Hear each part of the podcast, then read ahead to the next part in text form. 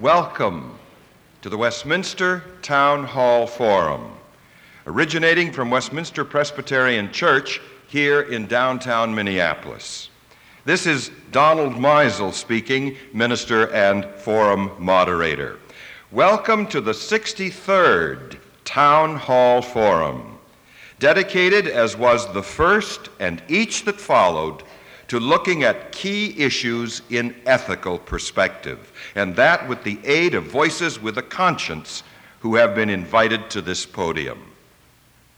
The voice being heard today is that of Studs Terkel.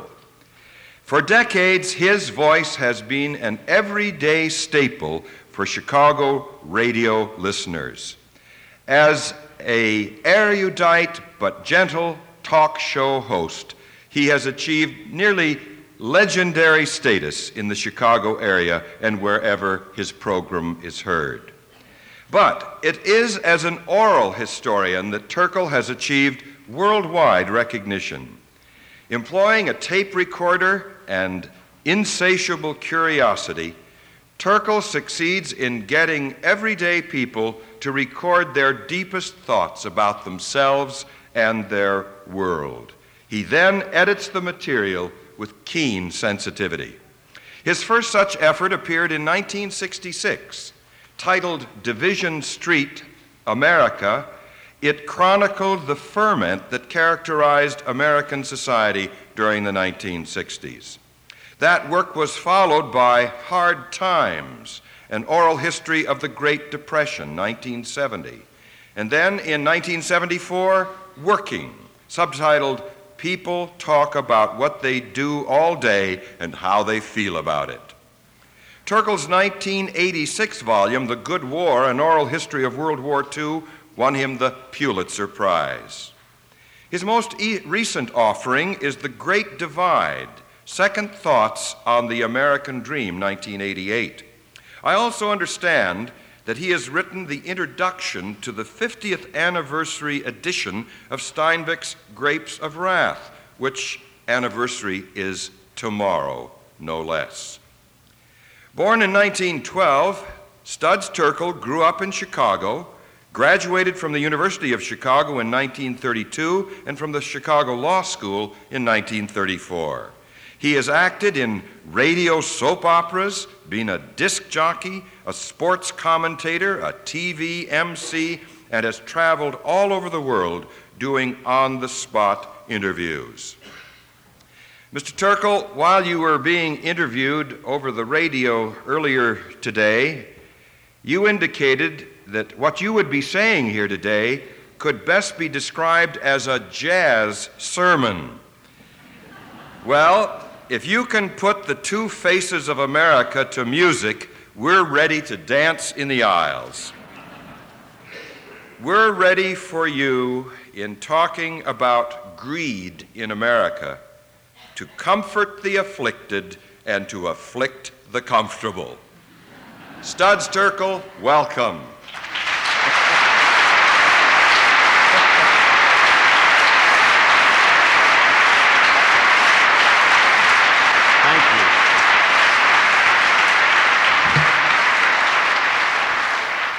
I was thinking of Don Meisel's very gracious introduction.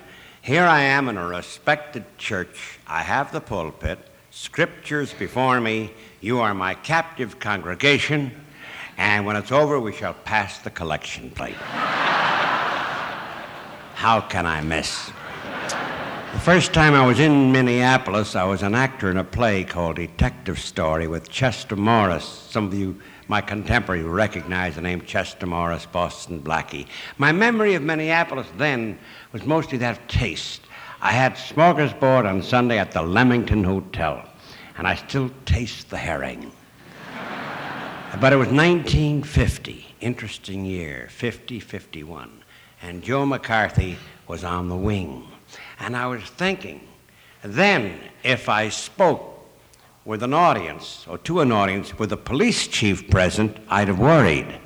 But in this instance, the police chief you've had for several memorable years is somewhat different. You've had a literate police chief in Tony Bouza right there with Eric.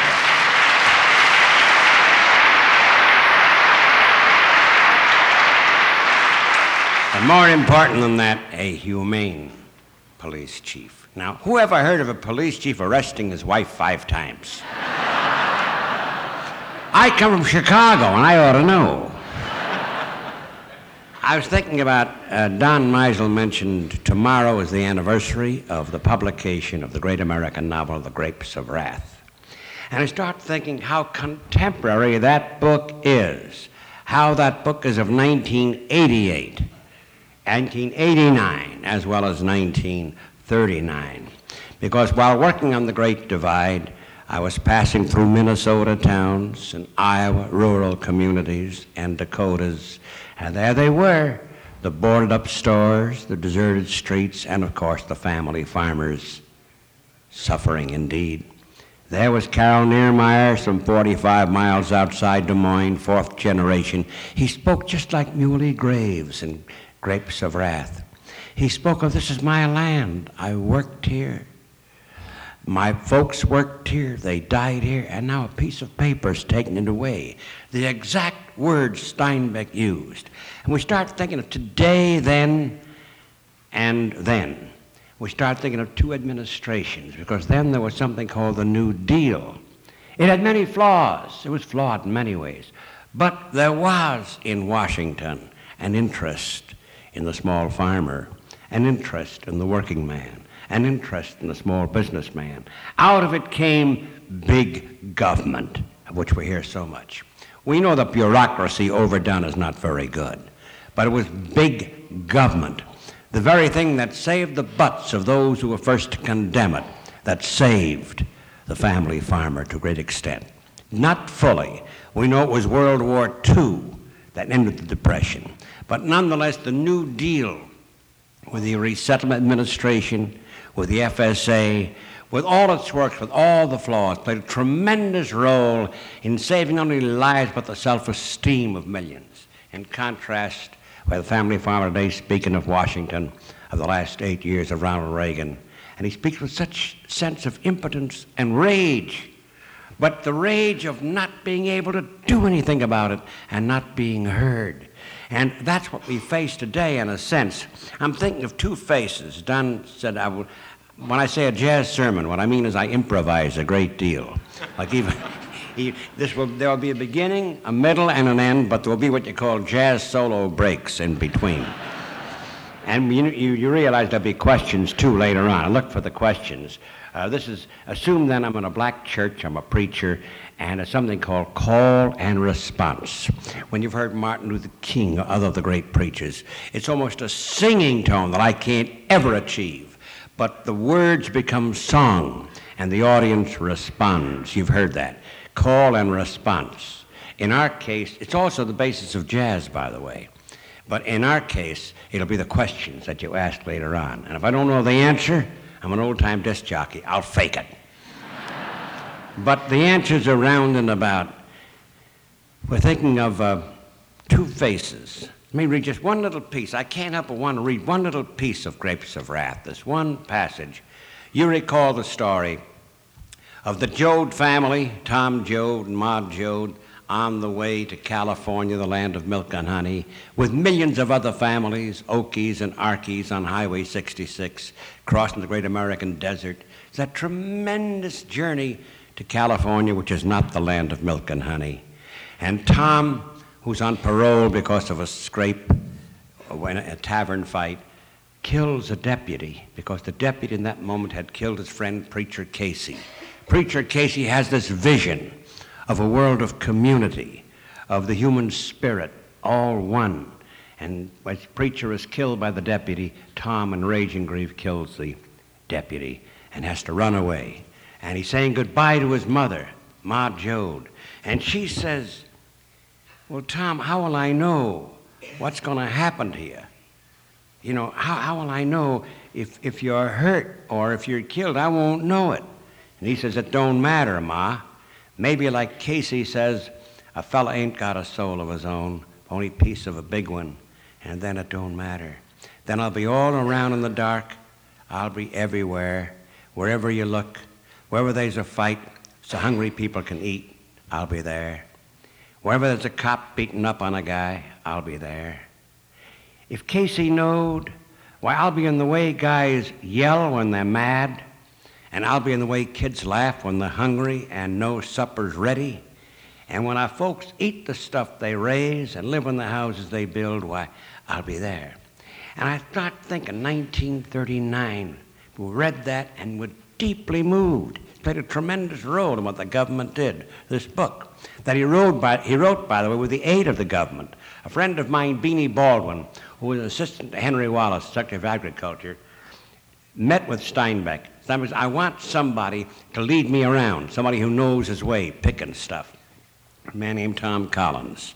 And so he worked, in a sense, subsidized by the government to do this book.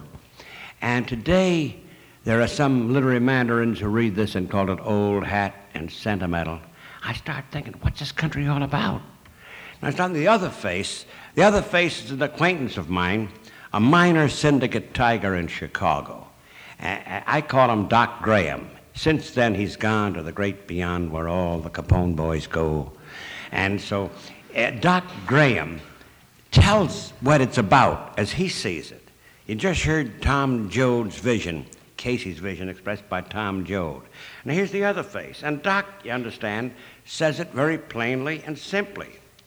And he says, Doc, by the way, spoke a certain language, half Damon Runyon, half Micawber.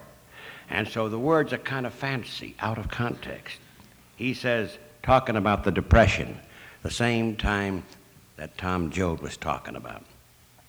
I was a caged panther. It was a jungle. Survival was the law of the land.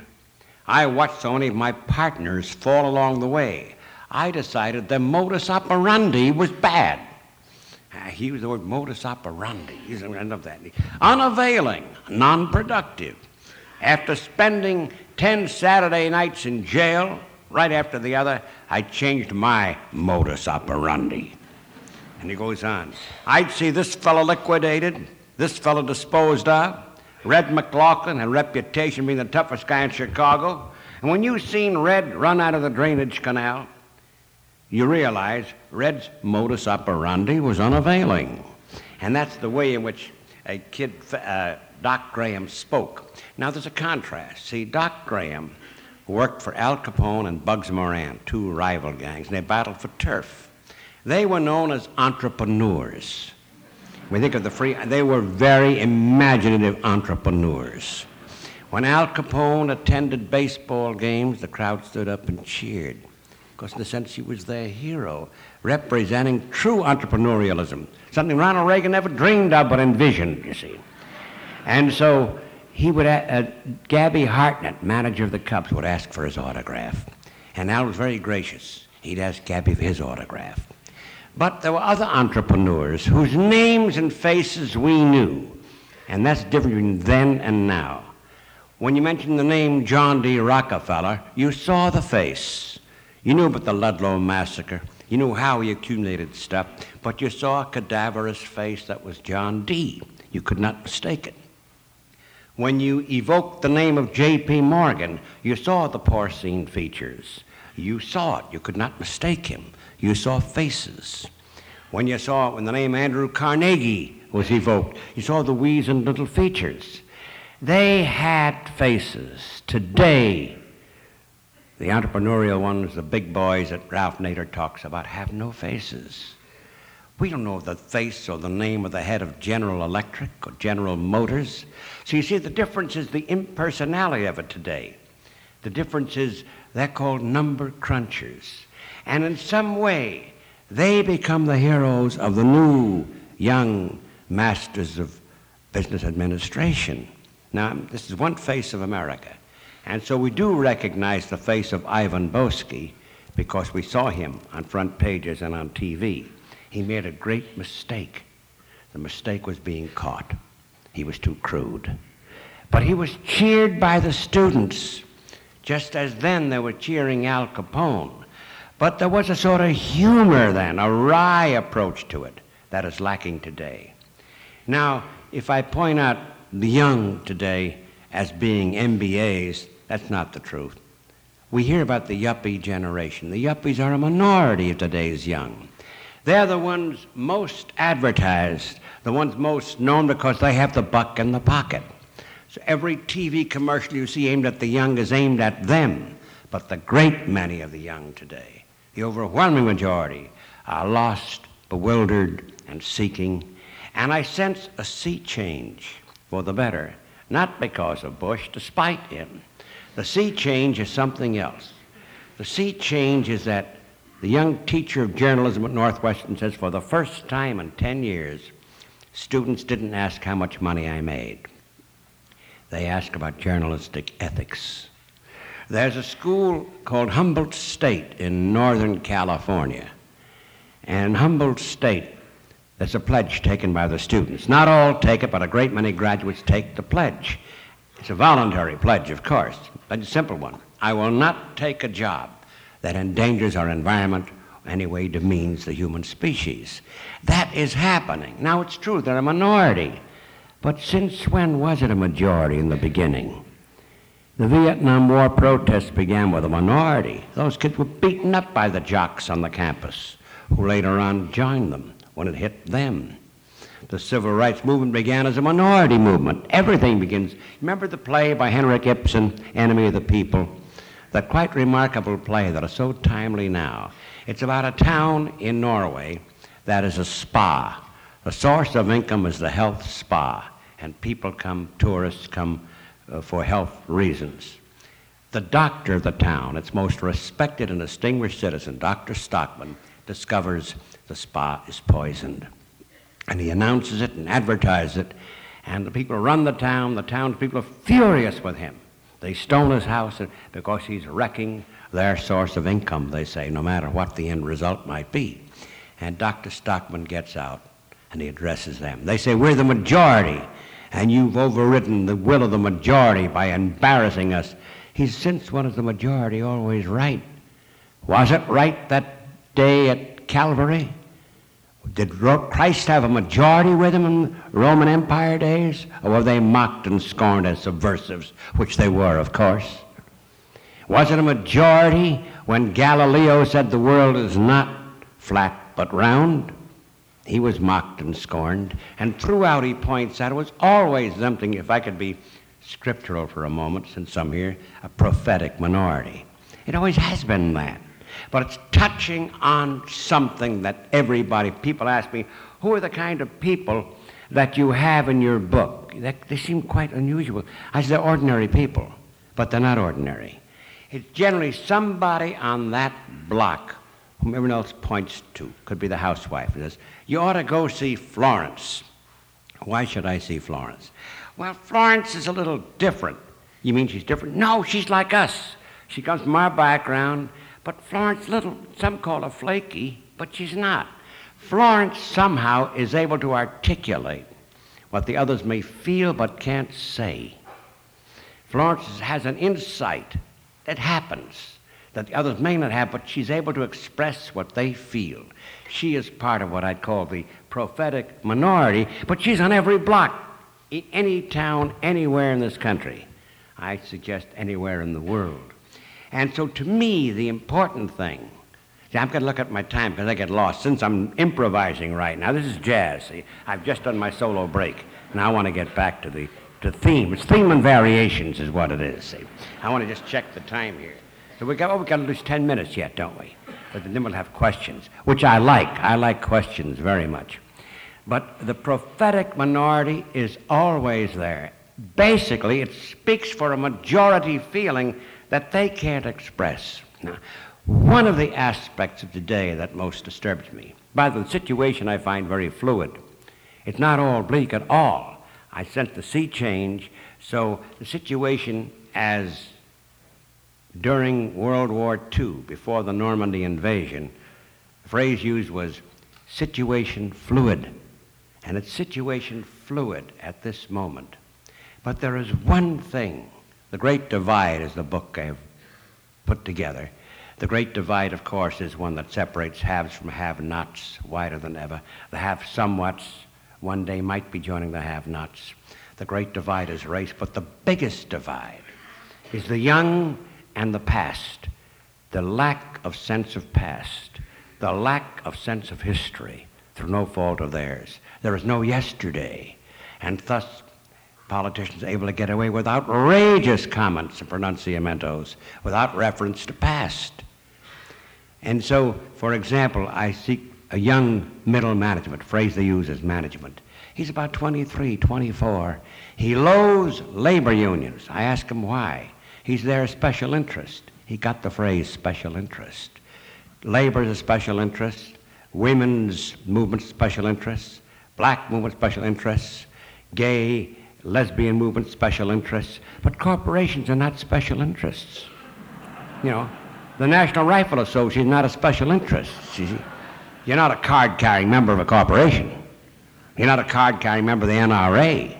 It's this marvelous double standard that, of course, the double standard that completely eluded poor, pathetic Dukakis when he was cornered, cornered, when he was challenged by Bush.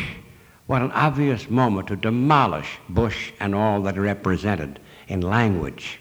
There's a perversion of the American language. All he had to say is, You call me a card carrying liberal as though it's a pejorative phrase. You're against perversion, Mr. Bush. Well, of course I'm against perversion. Why do you pervert the American language? Here's a dictionary. Any dictionary, Webster's, Random House, Oxford, there are two main definitions of liberal. One, and this is Dukakis now talking to millions. One, the word is generous. You mean we're a mean spirited people? Aren't we proud of the generous heartedness of us? Second definition, more important liberal, tolerant of the opinion of others. Are you implying we should be totalitarian and harbor no dissent?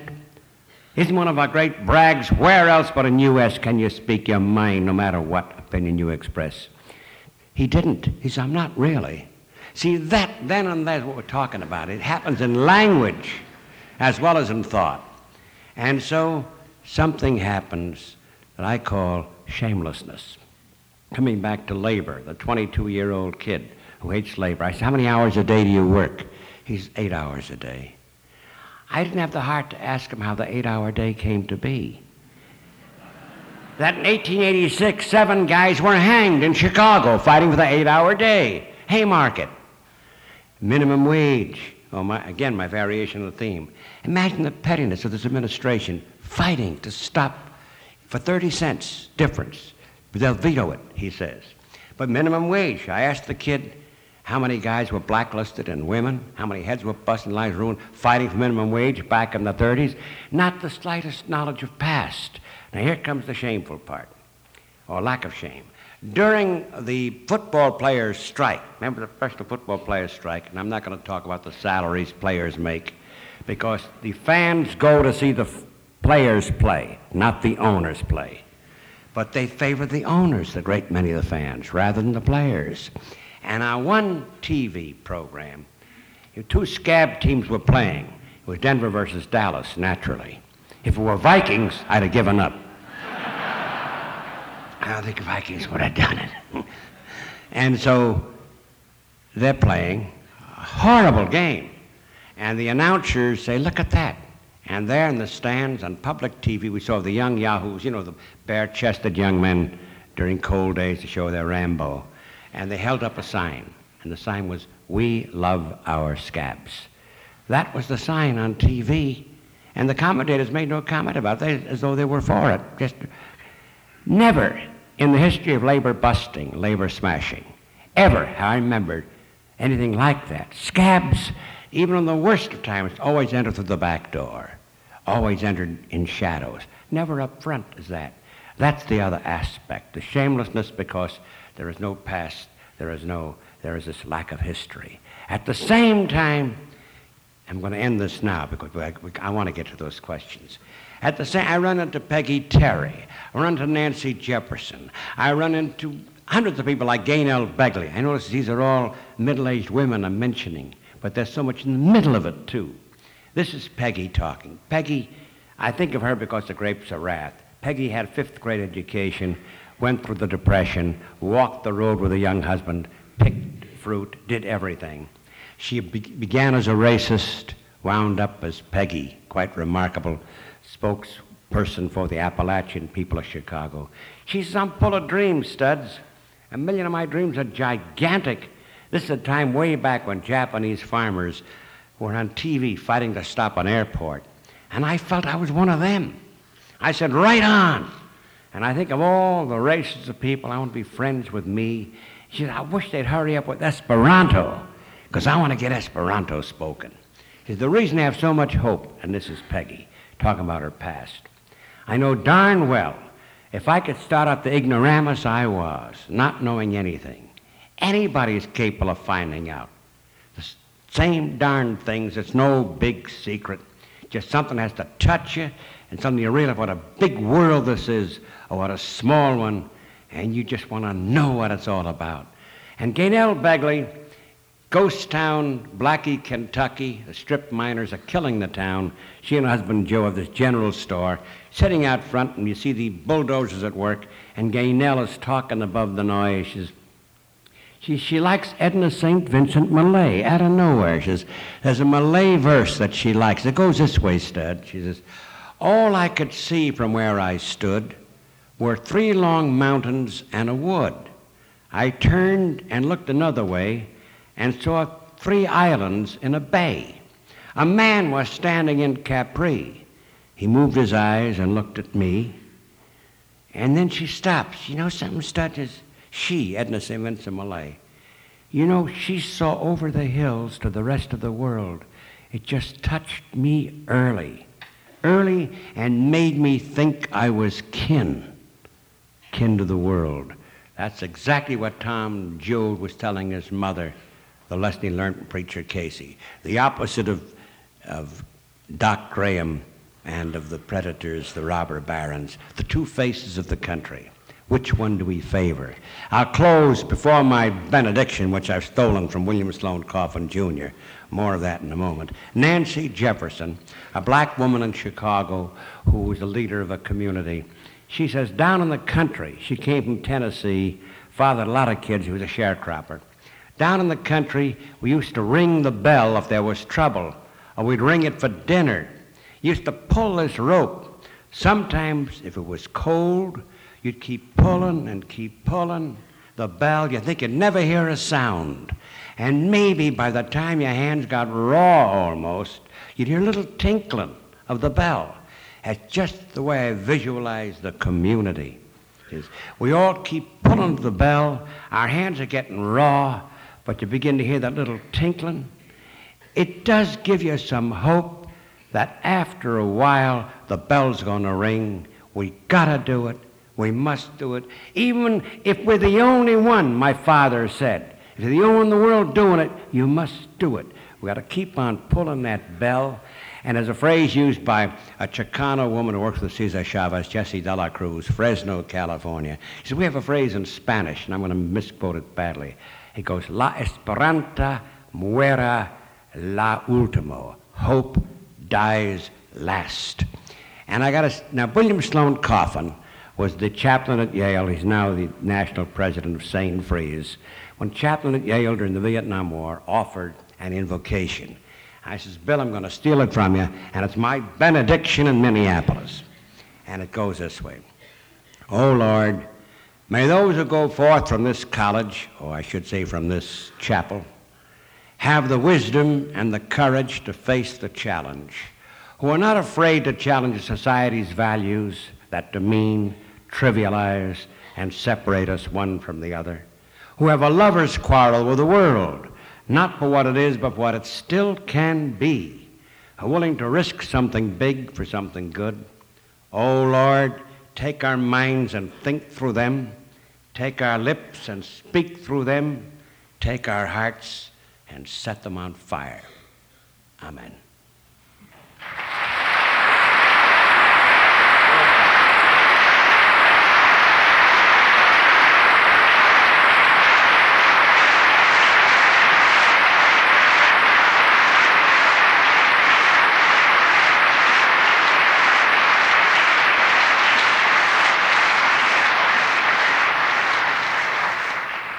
Mr. Terkel, we lament with you the loss of the sense of history. By the same token, I can assure you that we here today, tomorrow, will remember, and tomorrow and tomorrow, that we were with you here today. Let me now turn to the radio audience and say a word to them while those of you here uh, who must leave uh, do so. Let me remind the radio audience that you have been listening for the last half hour to Studs Terkel, Chicago based radio talk show host, oral historian, grassroots philosopher, astute observer of American life. We will be hearing more from him in a few moments. Our co-host, co-sponsor today is AT&T, and we thank them for their grand help in getting Mr. Terkel to town with us today. We offer those in the radio audience an opportunity to submit questions along with those who are in the live audience. If you wish to pose a question, and we'll try to find time to, to air it, our phone number is 332 3421. 332 3421. Well, we've heard the call and we indicated that the response could come from the audience. So, Mr. Terkel, would you return to the podium and let's uh, get on with it? Uh, while the questions are being collected uh, and brought forward, uh, not only is tomorrow the 50th anniversary of the publication of Gra- Grapes of Wrath, but I understand today is the 100th birthday of Charles Chaplin. How about Oh. that? What do you think of Charlie Chaplin? That's a good, of course. Who is the man who you would call the consummate artist of film? The man who made film what it is. There's one person only. Charlie Chaplin. There was a phrase written about him long ago by an admirer of his in Theater Arts magazine, oh, some 50 years ago. It's called Charlie Makes the Whole Shoe. He was the craftsman, the artist in the old time sense. He did the whole thing. He acted, of course, the tramp. He wrote it, he directed it, he wrote the music. He was so independent, that's why the big boys hated him. It wasn't sure he had a certain political philosophy. Sure, he had scandals attached to his life. That wasn't it. Someone they could not dominate. Charlie Chaplin, to me, of course, I, if the young, if the young don't see Chaplin, there again is a tremendous loss. I don't, I don't think it matters what, what decade it be in to see City Lights in that one moment of recognition when she touches the lapel, of the blind girl, he says, Charlie. And he leaves. But his dignity. When Charlie, who can top Charlie for dignity? When he's leaving at the very end and the girl obviously is beyond him, the blind girl whose sight he helps restore by raising the money, fighting all humorous ways. Two little street urchins pull his, his, his a hole in his pants and they pull some of his underdrawers out. Charlie rushes after them and he's hurt and he takes that little piece of underwear and he makes it his boutonniere. He puts it in his lapel. That's Charlie. Of course, he was the most, I suppose there's no figure in contemporary life of the century whose face, image, better known than Charlie Chaplin, and rightfully so. All right, next question. Thank you. Will the new Daley be any different from the old Daley administration in Chicago? It will have to be. It cannot be the same. One big difference. I didn't vote for Rich, as you probably guessed, but that isn't the point. It's different. The plantation days are over. It's true the movement, as it's called, took a beating, but it's not a step. It's a step back, but a small step back. Because before the civil rights movement and before the incredible election of Harold Washington, I never dreamed in my lifetime we'd have a black mayor in Chicago. Some call Chicago Johannesburg on the lake. It was so divided. Still is to some extent. But it cannot be the same unless he's completely a fool and tries to emulate what his father did. He'll be beaten in two years unless. But I assume he will not be. I assume there's some advice around and about. He will have to recognize the new voices. In the past, there were the overseers. There's still a few of them, black aldermen. Uh, and they were the overseers, as in slavery days, who would get the vote in. And so the black vote was automatically the machine vote. Ever since the 60s in Washington, no more. The very fact that a third party, independent party, pulls almost 500,000 votes in a city, 450,000 votes in itself is a movement. No, it can't be the same. A related question, perhaps. You and Saul Bellow both have a remarkably strong bond with the city of Chicago. Could you tell us a little more about this relationship and your fascination with this city? Well, uh, Saul Bellow and I disagree on a few things, I'm sure. But, uh, but uh, the fascination of Chicago for me came when I was a kid. I came to New York as a little kid, eight years old. My mother had the rooming house and then a hotel, a men's hotel, but a great role in my life. I lost my asthma in Chicago. I don't know, but I did. I had asthma, and suddenly I find this city, this huge city, city of hands. You know, hands is an old time word for working people. 50 hands want, especially rural word, or a gang, street gang, I mean, building gang word, hands. Chicago City of Hands was a blue collar city primarily. That is, the three story cities are called New York, New Orleans, San Francisco. I don't know what's so storied about them, but they call that. But Chicago didn't have those graces they're reputed to have had. It's the city, Sandburg was right. It's no longer that. It was the hog butcher of the world, stacker of wheat, center of railroads. The skyscraper came from Chicago. I think it's the muscularity of the city, but mostly its openness. It's also no more corrupt than other cities. It's maybe the most theatrically corrupt. You see, uh, it, it's the big daddy of corrupt cities. Now, the respectables of Chicago, when traveling, someone automatically says, boom, boom, Chicago. That is the work of Jimmy Cagney and Edward G. Robinson and Warner Brothers. You know. But the fact is, that respectable is not at all offended, because that respectable's life is made a little more colorful, even in a surrogate manner, as a result. But that's why I like Chicago. Is the greed of the present any different from the greed of the past? That's a good question. No, greed is not different. Greed is greed, but the difference, I think, lies in the molders of opinion, the power boys, and the administration. We, we, it is a democracy. We do elect people to office, high office and local office, and very often it is determined. And I think what's happened during the Cold War days, we have to discuss that. The role the Cold War has played in almost everything. When sweetheart arrangements were made between labor and the big boys, when more and more stuff was offered to Pentagon and those contractors and less and less for human needs, the answer is you got to stop them. Along comes a guy named Mikhail Gorbachev and pulls a dirty, filthy trick on us. What do he do? He deprives us of our enemy. We've got to find, now the boys at the Pentagon have got to find an enemy. Libya's too small, Gaddafi's too crazy. We found one Grenada. And you see, what, see, I heard, see, when I first heard, and here's the part that's sad, you know, there's a Cold War effect on all of us, the daily, daily litany of the dangers. When I heard that we're invading Grenada, I thought it's the end of Reagan. He'd be laughed off the screen.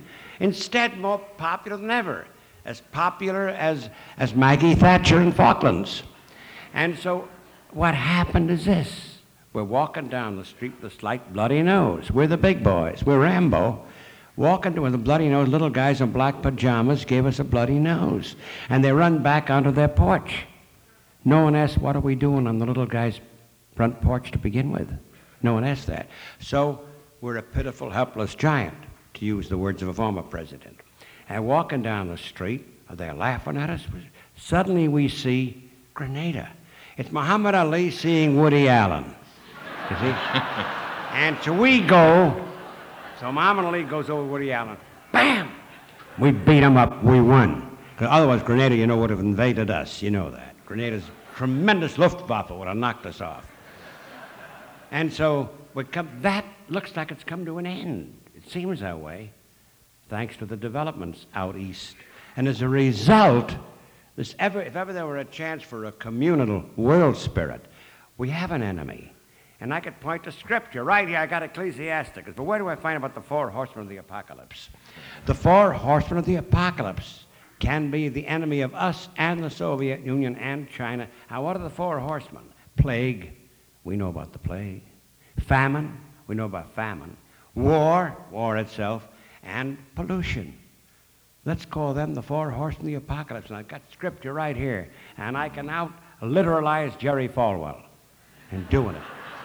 And so let's make the four horsemen of the apocalypse our enemy, our common enemy.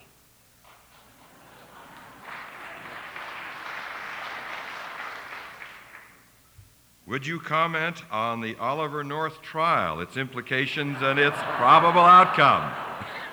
What can I say?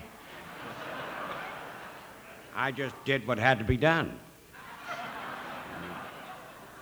What can any patriotic young man do? And there was that joy and that and amazing the, the astonishing support he received because the Enquirers themselves weren't that great. He could have been nailed, you know that, the backing, even the best of the lot. Mitchell was the best of the lot, problem was good, and uh, Jack Brooks of Texas. But even so, there was a, now, as though we don't know, as again, we sort of hide from ourselves, as though we don't know his superiors, and I mean his high superiors knew about. It. Of course they did. We know that. We know they did. But there is he, following orders. How different yeah, you imagine if he were there in place Lieutenant Calley, he would have done differently? I wonder. I wonder. I have an idea. But that's so much for Oliver North. I think Ollie's may not be as popular today as he was a year ago. I'm not too sorry to say. It's about Ollie. For now. After all, the case is pending. Can't talk about litigation. Is your first name really Studs, and what is its origin? I knew that was going to come up. I wish it were what some think it was, but it ain't. Now, there's a story, it was Studs Lonigan, the novel, back in 1934. My name is Louis, L O U I S, but I like that book by James T. Farrell so much I carried it with me all the time. They called me Studs. But story goes along with it about when the book Working first came out. I spoke for the American Library Association. It was just the time that we were aware of censorship again. I got a letter from a librarian in Georgia, and she says, You know, the life of a librarian is not the most exciting in the world, but does have its piquant moments, such as the one I've experienced. My associate is a member of the moral majority. He doesn't read books, but he knows what he likes. and so he said to me, a book, a request has come for a new book in the library, and I said, we don't carry pornographic literature. And so I asked what's the name of the book? And he said, I believe it's called Working Studs by Terkel. And that is when I knew I had a bestseller.